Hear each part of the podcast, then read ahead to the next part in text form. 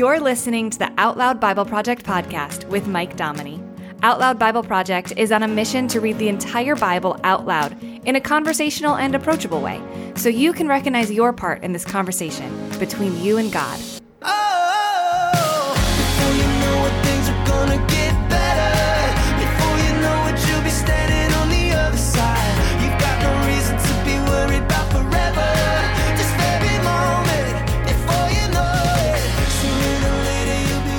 Welcome back to the Out Loud Bible Project podcast. Mike here. Thanks for joining me here. We're just reading the Bible like it makes a difference.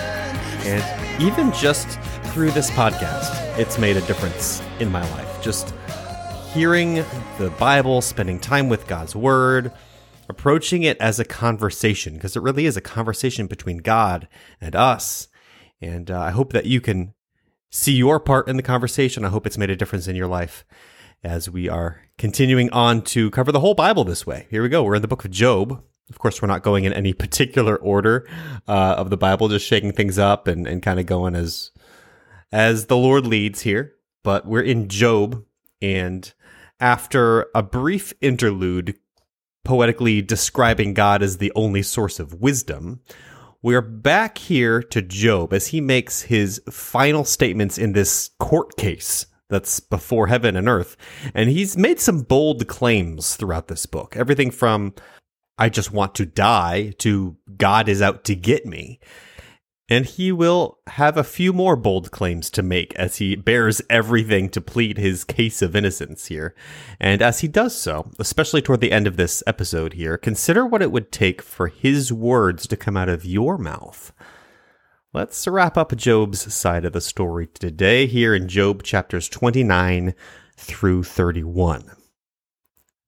Job again took up his parable and said, Oh, that I were in the months of old, as in the days when God watched over me, when his lamp shone on my head, and by his light I walked through darkness, as I was in my prime, when the friendship of God was in my tent, when the Almighty was yet with me, and my children were around me, when my steps were washed with butter, and the rock poured out streams of oil for me.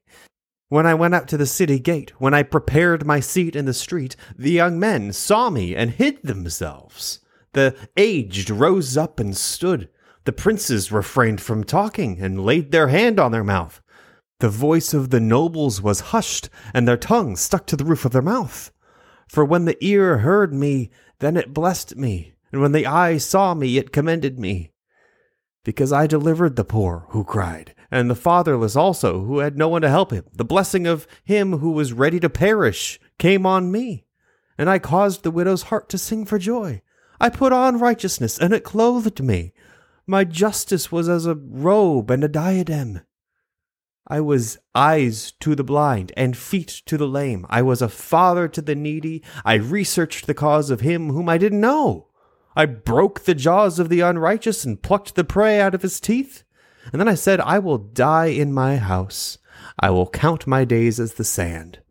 My root is spread out to the waters. The dew lies all night on my branch. My glory is fresh in me. My bow is renewed in my hand. Men listened to me, waited, and kept silence from my counsel. After my words, they didn't speak again. My speech fell on them. They waited for me as for the rain. Their mouths drank as with the spring rain. I smiled on them when they had no confidence. They didn't reject the light of my face. I chose out their way and sat as chief. I lived as a king in the army, as one who comforts the mourners. But now, those who are younger than I have me in derision, whose fathers I considered unworthy to put with my sheepdogs. Of what use is the strength of their hands to me, men in whom ripe age had perished? They are gaunt from lack and famine. They gnaw the dry ground in the gloom of waste and desolation. They pluck salt herbs by the bushes. The roots of the broom tree are their food. They're driven out from among men. They cry after them as after a thief, so that they dwell in frightful valleys and in holes of the earth and of the rocks. They bray among the bushes. They're gathered together under the nettles. They're children of fools. Yes, children of wicked men. They were flogged out of the land. Now I have become their song. Yes, I'm a byword to them. They abhor me, they stand aloof from me, and don't hesitate to spit in my face. For he's untied his cord and afflicted me, and they have thrown off restraint before me. On my right hand rise the rabble. They thrust aside my feet, and they cast up against me their ways of destruction. They mar my path. They promote my destruction without anyone's help. As through a wide breach they come, they roll themselves in amid the ruin. Terrors have turned on me. They chase my honor as the wind. My welfare has passed away as a cloud. Now my soul is poured out within me. Days of affliction have taken hold of me. In the night season, my bones are pierced in me, and the pains that gnaw me take no rest. My garment is disfigured by a great force. It binds me about as the collar of my tunic. He has cast me into the mire. I've become like dust and ashes. I cry to you, and you don't answer me. I stand up, and you gaze at me. You've turned to be cruel to me. With the might of your hand, you persecute me. You lift me up to the wind and drive me with it. You dissolve me in the storm, for I know that you will bring me to death, to the house appointed for all the living. However, doesn't one stretch out a hand in his fall, or in his calamity, therefore cry for help? Didn't I weep for him who was in trouble? Wasn't my soul grieved for the needy? When I looked for good, then evil came. When I waited for light, darkness came. My heart is troubled and doesn't rest. Days of affliction have come on me. I go mourning without the sun. I stand up in the assembly and cry for help. I'm a brother to jackals and a companion to ostriches. My skin grows black and peels from me. My bones are burned with heat. Therefore, my harp has turned to mourning, and my pipe into the voice of those who weep.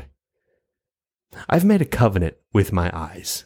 How then should I look lustfully at a young woman?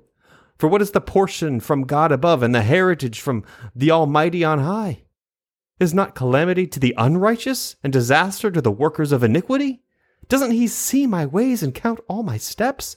If I've walked with falsehood, and my foot has hurried to deceit, let me be weighed in an even balance, that God may know my integrity.